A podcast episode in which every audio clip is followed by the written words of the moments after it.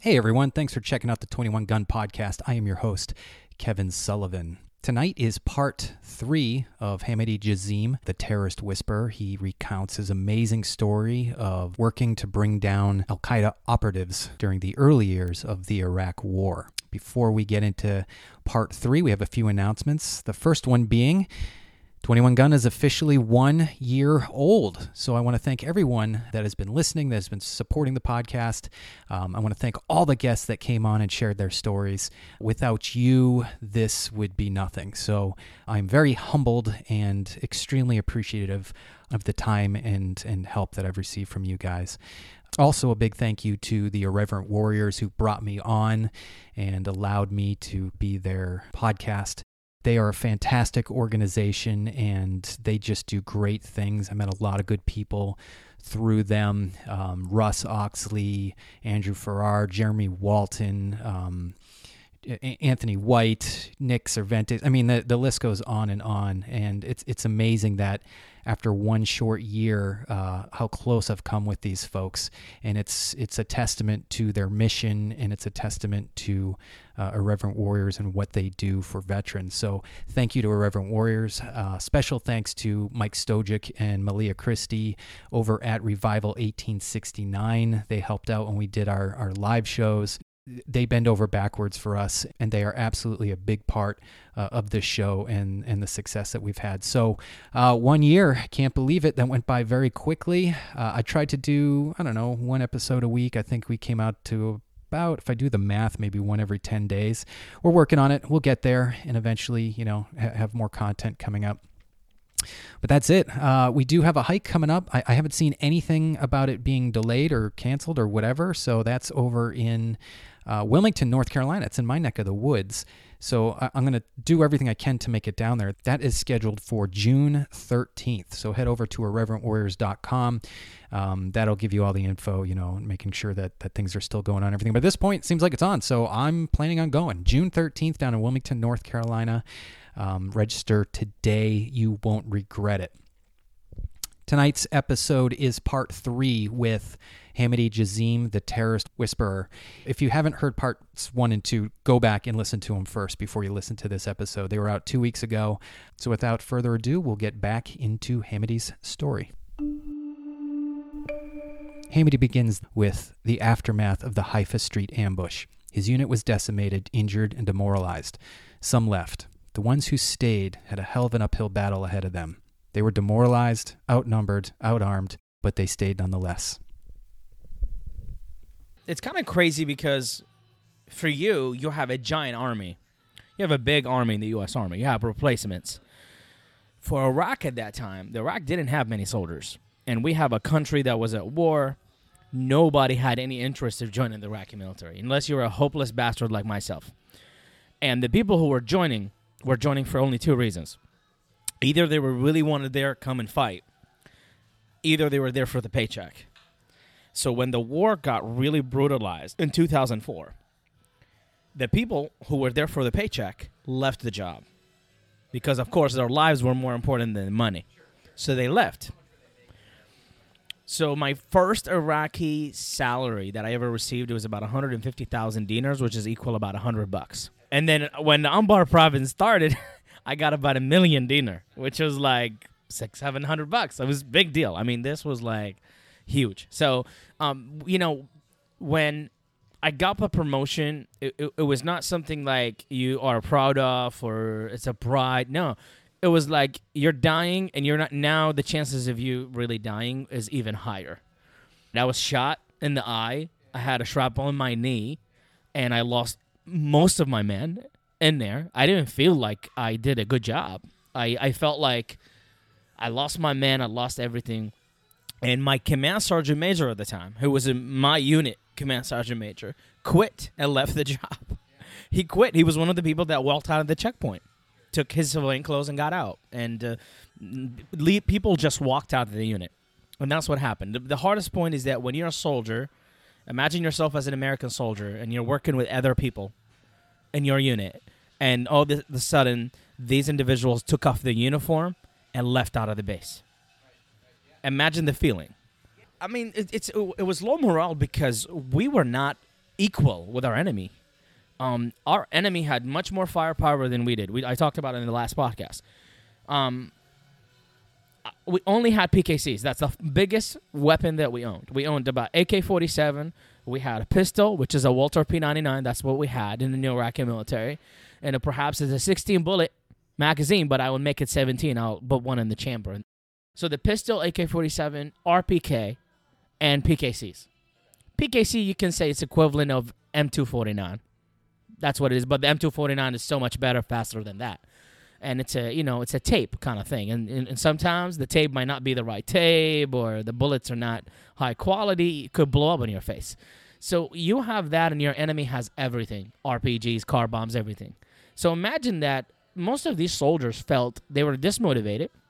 They didn't have the same power, firepower uh, as as the enemy had. They did not expect themselves to be in a battle zone 24 hours, and that was the reality for us. They were outnumbered, outgunned, outmoraled, and tested 24 hours a day. There were two ways to face these challenges run and hide, or stay and fight. Hamady chose to stay and fight, and the Iraqi and American leadership took notice. For us, when we were stationed in Muthanna Air Force Base, which is the base that fought in Haifa Street, you go and fight in Haifa Street, You come back to the base, it doesn't mean the war is over. They actually come to your own checkpoint and attack you at night. So the disturbance was 24 hours. Perhaps where we slept, we slept in a, um, a hotel that used to be a pilot hotel uh, for Saddam pilots. And it sits right behind the checkpoint in Muthanna Airfield Base. So you have the gate, you have the platoon that's holding the gate, and you have in the back um, an American uh, Bradley, and with about maybe six, seven soldiers in it as a backup to the to the guys in the front of the gate. And about a mile and a half into the base, that's where the U.S. FOB is. But if if that front checkpoint fall, uh, the soldiers, the Iraqi soldiers sleeping is right behind the checkpoint. So like it was, it was disturbance 24 hours, man. Nobody mentally is prepared for that. I think 50% of my soldiers who were back then signing up for the paycheck left. Their their interest is gone. The people that stayed with me after 2004, these are the guys that I continued the rest of the war with, because these guys were there to fight. Uh, most of them were Kurds, people from the south of Iraq. They're not from Baghdad. They don't live there. They were motivated to go fight, and I didn't have anything to lose. I mean, the the, the guys that I trained with in my PSD training in my NCS school, the guys who I bled and sweat with, stayed together with me. They never left me. And truly, the ones that left were the weak people. The people who are like, you know, it's easier for me just to really be out of a job and sit home instead of really getting killed by Al Qaeda. I'm um, at the end of end of the day, it's it's a it's a humans. There are some good people and there are some bad people. There are some courageous people and there are people that don't want to do that and didn't have a reason to do so. So for me, I had a reason to not leave. I mean, if I left back home from Baghdad, I'll get beheaded in my neighborhood. They will sh- shredded me. So what the options that I have other than staying, staying in my unit and not leave? And uh, you know, we just got defeated in a really big ambush. The whole ambush uh, uh, point was to capture an Iraqi soldier in uniform, behead him, put that out there so people get scared, and they accomplished their goal and you lost your platoon commander, you lost your officer in charge. You you, you come back, you know you have only about nine guys. It's all of us together. Um, I think just watching what the the soldiers that left mentally they were broken, and when you see a convoy goes out of the checkpoint, goes towards Haifa Street, and you see that convoy comes back with only nine guys, and then they saw a QRF that went out was supposed to end that firefight. And the QRF came back being hurt and shot and have some casualties. They felt that you lost the battle. So they left. And at that point, I was devastated. I was like, what are we going to do? Like, we're going to die. Th- th- that point, realized that this is not a career. This is a death. You're going to die anyway. But how do you want to go down? Do you want to really stay or do you want to go home? And it was a weird moment. Um, I sat there and I got called into the Iraqi Ministry of Defense and the Iraqi Minister of Defense have had a brief back then. He was a British citizen. Uh, and uh, uh, born and raised in Iraq, actually. He called us up and grabbed all of us, and he asked for a report about how the battle went down, how everything went down. Because when we were fighting, we were fighting actually for the face of that government. You know, we were like officially the troops that represented that Iraqi government. And if we have all gave up, uh, that Iraqi government would have looked terribly. So he came in and he did a battlefield promotions. I was the NCO that came out of the highest ranking NCO that came out of a place of life. So I got promoted I was shocked actually. I was expecting you know to go from uh, a staff sergeant to a sergeant first class. That's that's the that's the the routine.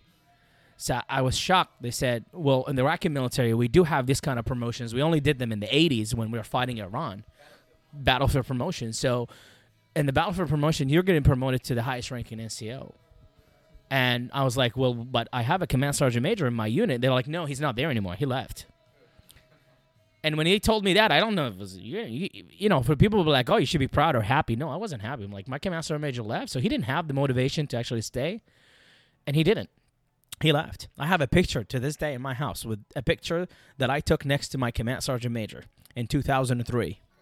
And a year later, that I'm standing in his position, he's not there. And he left. I I I took the job, and I I realized that I you know I was a kid uh, at that point. I was only uh, 18 years old. That's all my age. And at, at 18 years old, you're a kid. But I received something that requires me not to be a kid anymore. So I had to prepare myself to put myself in a mentality of a 45 years old. And how would be how would the 45 years old version of me would respond to the things that I was getting?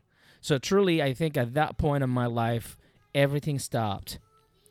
Anything about my life as a young person have went out of the window. Perhaps anything that I did after that point of my life, it was not someone of my age would do.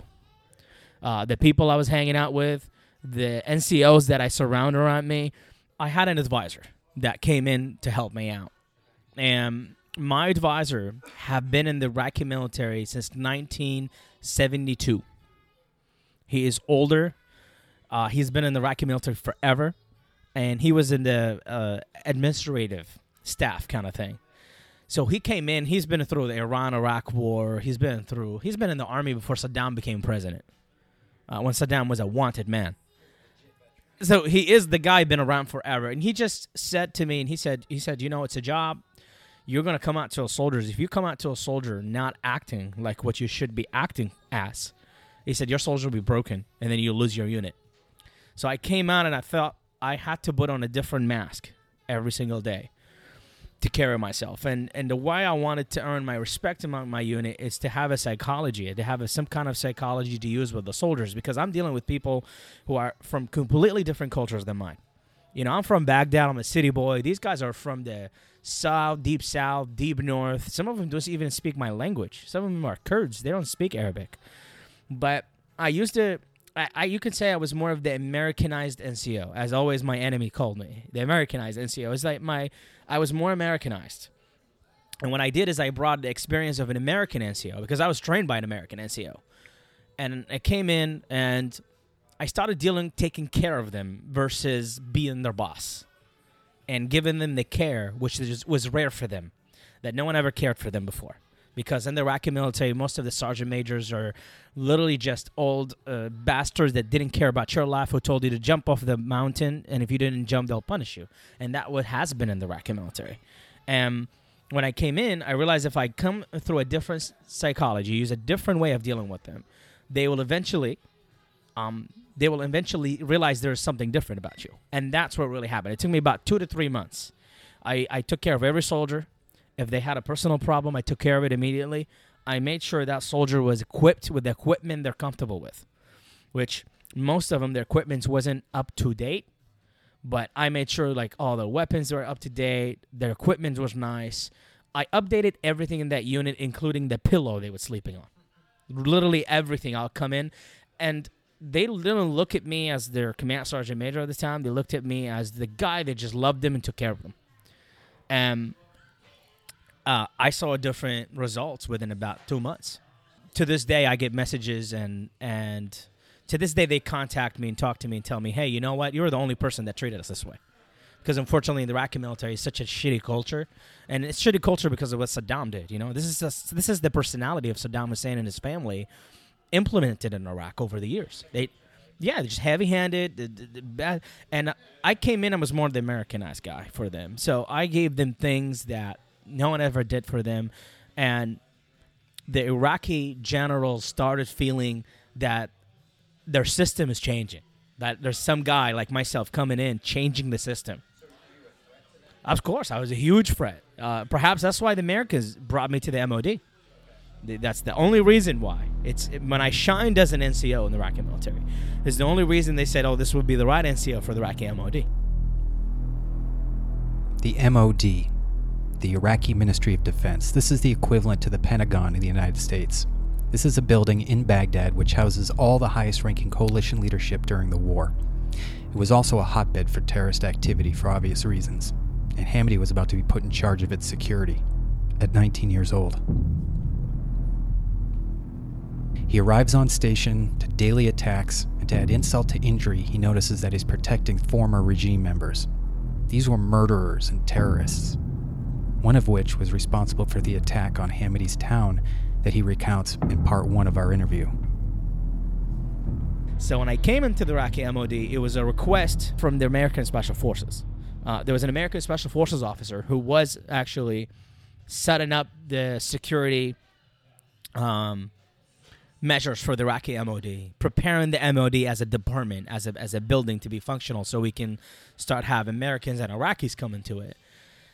And there was a Marine who was a first protection uh, specialist who came in and set up the T walls and everything. And perhaps that's when I got briefed on going to the MOD. So it was a request by the Americans to be for me to be there. I, I came in and I like literally as the, the trucks were putting the T walls, I walked through it, uh, told them what I was comfortable with. I told them where the towers needs to be, and um, met some of the contractors who were going to be working with me in the checkpoint and I walked around the building and I started seeing like some of the people who are about to be coming to the building, like some of the people who are eventually going to start there. And the Iraqi military just got threatened big time because you're talking about some of these guys were former Saddam generals, high ranking generals, and they are used to the slave type NCO. They come in, they tell you what to do, and you, you do it. You, do, you don't discuss anything.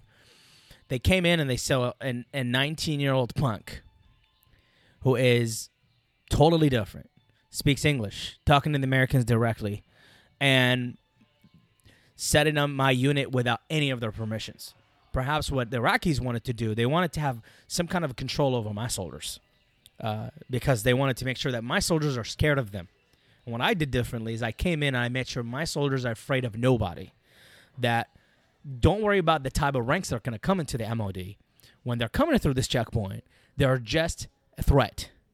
When they come in this checkpoint, they're wearing civilian clothes. You don't know who they are, so you're gonna treat them as anybody else, and they're gonna go through the proper search. They're gonna go because the Americans wanted somebody that can hold that checkpoint properly to make sure that Iraqis don't slip somebody in because you know how it is in our culture in Iraq. People do favors for each other. Oh, they will say, "Oh, this guy is really important. You can't search him." No, no, no, can't do that. So, um, when the checkpoint opened, I came in and I walked into the Iraqi MOD and I saw the faces of the Iraqi employees, the generals, and I, it, it just you walk in and you be like, "Fuck," and I just like, okay, so I'm supposed to protect the building from the enemy in the outside, but some of the enemy is already inside. The front checkpoint was getting hit every single day, car bombs, um, uh, car bombs, uh, b- b- mortar rounds, Katyushas, uh, suicide bombers. I mean, things were violent just to the front checkpoint alone. And you come inside, and there was these guys you have to worry about. So I set a rule where anybody comes into the building because this is where the American officers are. This is where 50 to 60 American advisors that are working in the daily basis to build the infrastructure of the Iraqi military. And they cross to this area. This area is not technically an American area. It's an Iraqi area that's next to an American area. So when these individuals cross, they're under your responsibility. They're under your protections, and the front checkpoint alone is has enough pressure on it because it sits right next to checkpoint one in the green zone, which is extremely dangerous place. And you share the same pedestrian entrance, so like people coming in in the first uh, place is the same place. So whatever threat that comes at that checkpoint, it's coming at you, and then you'll have all this individuals coming through. So it was, it was like a, a shit show, in my opinion. It was it was car bombs. It was like uh, random attacks. It was uh, katyushas, mortars, uh, suicide bombers, name it. And like some days they will hit checkpoint two, and some days they'll come and hit checkpoint one, and it's car bombs. Usually, like they got brutalized over the years with with car bombs. From 05 to 07, those car bombs are like insanity, man. And it's scary because uh, it's a very big intersection in front of the MOD, and it gets to a bridge to go to middle of Bag. It's it's a very heavy traffic area. And imagine you standing there looking at every car that this is a possibility it could be a car bomb is going to blow up next to you. And if you saw some of the videos in my film, I'm standing there. I didn't care. At that point, if it's a car bomb that's driving by, what am I going to do? I'm going to do anything. It's going to blow up. It's going to end me. And at that point, you know, I realized my only mission was to protect these Americans. That's why they brought me there. Um, and I felt, you know, this was a responsibility that laid on me. That the Americans have brought me there because they trusted me. They wanted to make sure that I no one slips anything to them while they're sitting doing their job from seven to four. General Mohan. Mohan was um, the nastiest person in the MOD. He's inside of my building. He's he's coming inside every single day.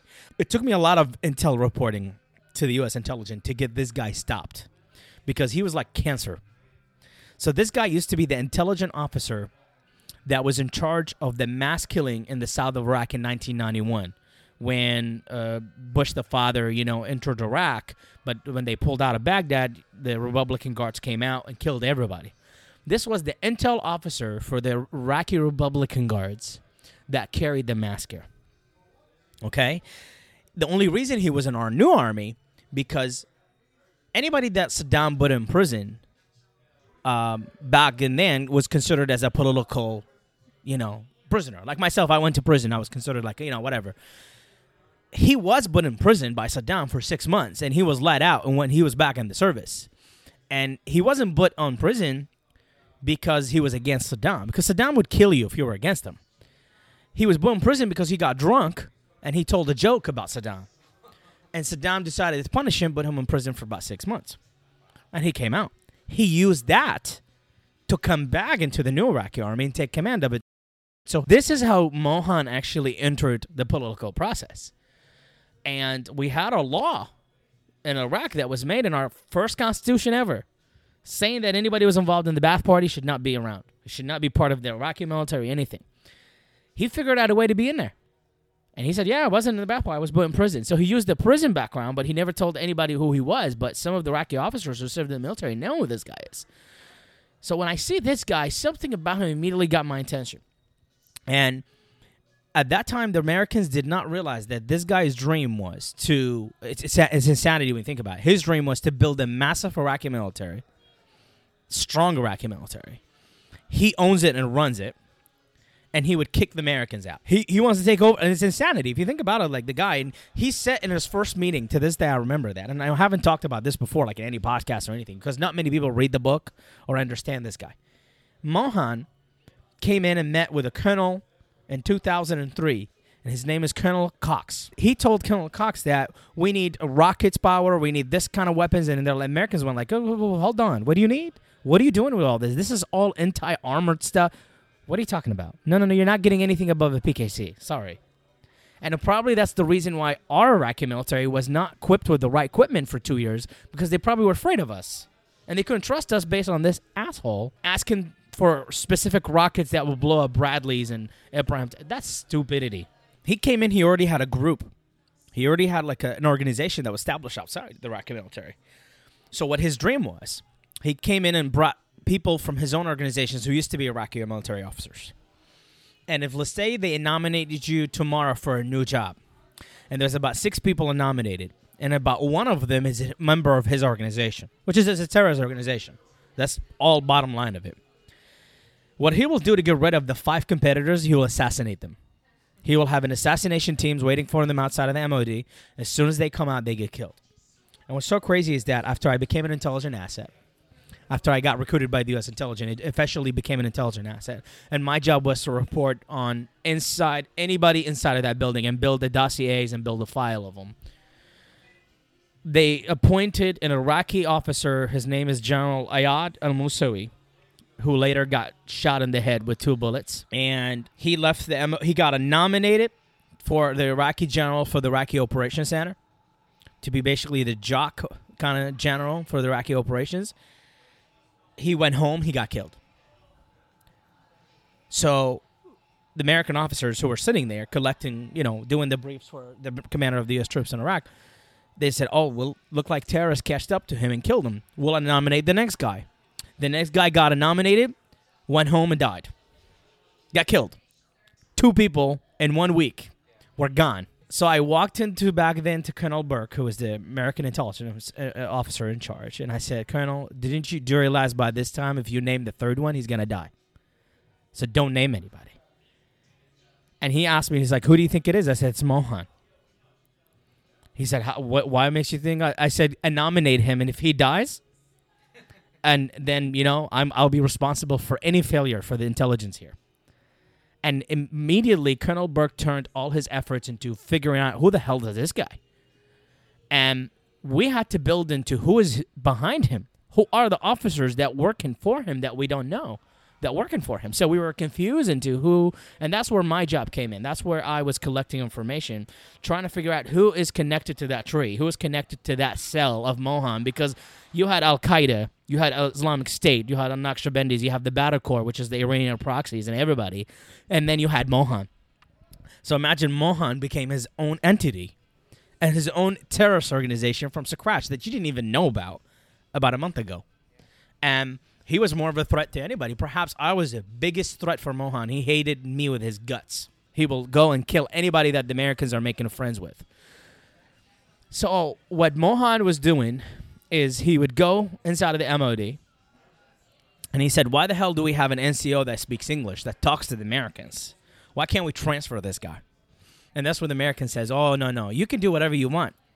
But this guy, you can't, tra- he can't be transferred. So that bothered him. That, so what he did is he came through my checkpoint. He had like security guards that he worked for him. If they come through my checkpoint, I search them. And what he tried to do is he tried to intimidate my soldiers. And I went and I made it clear to him. I said, "Look, inside of the MOD, I will salute you. I will salute you as a proper Iraqi general, and that's the, how the army works. But if you come right through my checkpoint in a civilian clothes, which nobody can come through my checkpoint in uniform, you have to know if someone comes from outside in uniform, they'll die. You know what I mean? By themselves, especially if they're coming from home. I said, but if you're coming through my checkpoint, I don't care who you are, and I'll treat you just like any other civilian. So if you want to obey to the rules, you obey to the rules. If you don't, so what he's trying to do, he's trying to intimidate my soldiers. As two soldiers searched his car, he went inside and made a proper a transfer order of the two soldiers that searched the car to send them to a, a unit in the Anbar province as a punishment to intimidate the soldiers. And that's where my command sergeant major skills came in. Is I would take that order and I will go to the Americans. I will say, okay, guys, if this order doesn't stop, I will pull my soldiers at the checkpoint and we'll close down the MOD and the Americans will go to the Iraqi chief of the joint staff. They'll cancel that order, and they froze Mohan from making any orders further. For for American audience, imagine you're working against your own chief of the joint staff. Um, I didn't even know my role at that point, but slowly I started getting what my role was. Hamady took his role as defender of the Iraqi MOD very seriously. If he didn't, he would have either succumbed to the pressures placed on him from corrupt politicians or outright killed for his loyalty to the Americans. In one instance, newly acting Minister of Defense, the Iraqi version of the chairman of the Joint Chiefs, brought his own security detail with him to the MOD. They were made up of battle hardened members of Al Qaeda. I figured that I was the defender for the Americans in that building. Um, I could have been in any Iraqi unit, but that was my job. That was what I was meant to do. And, um, you know, when when things just started getting politicized, and you know the Iraqi government was getting uh, divided based on the religious background, things started getting more dangerous because now terrorists are not in a hide mode anymore. Terrorists became political parties. They started coming into the, the process, and they started getting jobs. They started getting positions. So, the the Ministry of Defense, after Hazem Shalan, which is, was a British citizen, I mean the guy was a thief, but he wasn't a bad guy. He wasn't a terrorist. That's the one thing that you have to think about. And imagine you get replaced by a guy from the Anbar province. So we get a new minister from the Anbar province. That's the Secretary of Defense. That's the guy who's going to call all the shots inside of the MOD. He shows up, and of course, when you get a position like that, you have to form security bodyguards, PSD. You have to do this really fast. So he left that for his nephew. His name is Ziad Dulaimi. Nephew came in with him, and the nephew was member of Al Qaeda, eh, sitting in the Anbar province, fighting against the Americans. Gets a call saying your uncle just became the Minister of Defense. So guess what he did? He brought his old entire Al Qaeda cell as a PSD, as a security detail. So when he came in, he came with like 200 men around him. You know, when you're in the MOD, you receive the Minister of Defense. He comes in, you know, you put the red carpet, they walk into their office, you show them where their office is, and they start working. And the people that got out of the car, you just looked at him immediately. The first reaction in your body naturally is I put my hand on my gun. As soon as these guys got out of the car, my hand went on the gun. Without even talking to them, you'd be like, bad guys. It's, it's right there. And the reason why, because religious guys in Iraq had a very dark spot in their forehead because they pray to the ground. You know, they pray to something really hard. So it makes a very round, dark, uh, dark uh, spot in their forehead. Which, if you go Google some of the extremists, Islamic extremists, you'll see that there's a dark spot in the middle of the forehead. And they got out; they were all military age. The faces, the the looks, the age, everything about these guys. They were like Republican Guard, Special Guard, maybe former special force, like who these guys are. They got out, and the weapons they had in their hand, they had AK 47s. You look at the AK 47s that was in their hands, it was military issued. These were not random AK 47s. So it looked like they're AK 47s from back in the day that they ever kept and probably were using against the Americans. So they come up and then they deployed like ants inside of the MOD for me, when I saw that, of course, you can't go tell the minister, like, who the hell are you? But you look at these guys, and they deployed inside of the MOD, and there was a, a leader who was in charge of that group. And the nephew went up, you know, with the minister sitting there.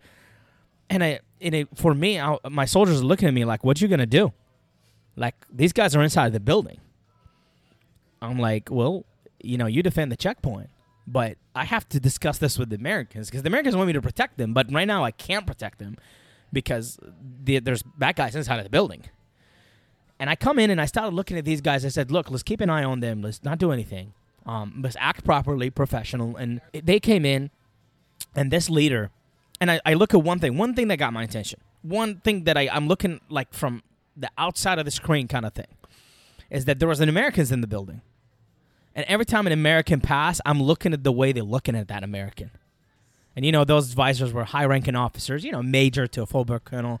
They have maybe a nine millimeter in their legs. That's that's all they have. You know, and they're coming in, they're like, Hi everybody, you know, they're all like wearing the reserves and everything. They're like very not like trained or prepared for any kind of combat actions like that. And I would look at the way they looked at the Americans. And as soon as I saw that, I looked at them the way they turned and looked at an American and they asked each other like what kind of rank is this? And they're like it's a major. And the shocking thing in their face. Because they're fighting in the Anbar province. Where the hell do they see a major? They don't. You know what i mean? For them so they were like these are all officers and they're high rank. And you have to know in their mind this is a high value target so they look and they, when i saw that immediately i'm like i'm going down i'm like the mod has fallen officially and I don't know what their next moves are, but I better be prepared. That concludes part three of my interview with Hamidi Jazim, the terrorist whisperer. Here is a sample from part four. I said, "Well, are they armed?" They said, "Yeah, they're all armed. They're all carrying, the, you know, the AK-47s and everything, and they got out." one bullet right now gets fired, we're having a battlefield inside of my building. I said, that's just gonna be insanity. I said, if you guys don't come right now and detain these guys, I am going to go door to door in this building and I'm going to have a firefight. And I know you probably won't expect to have a firefight inside of the Pentagon, but we're about to have one here in our own.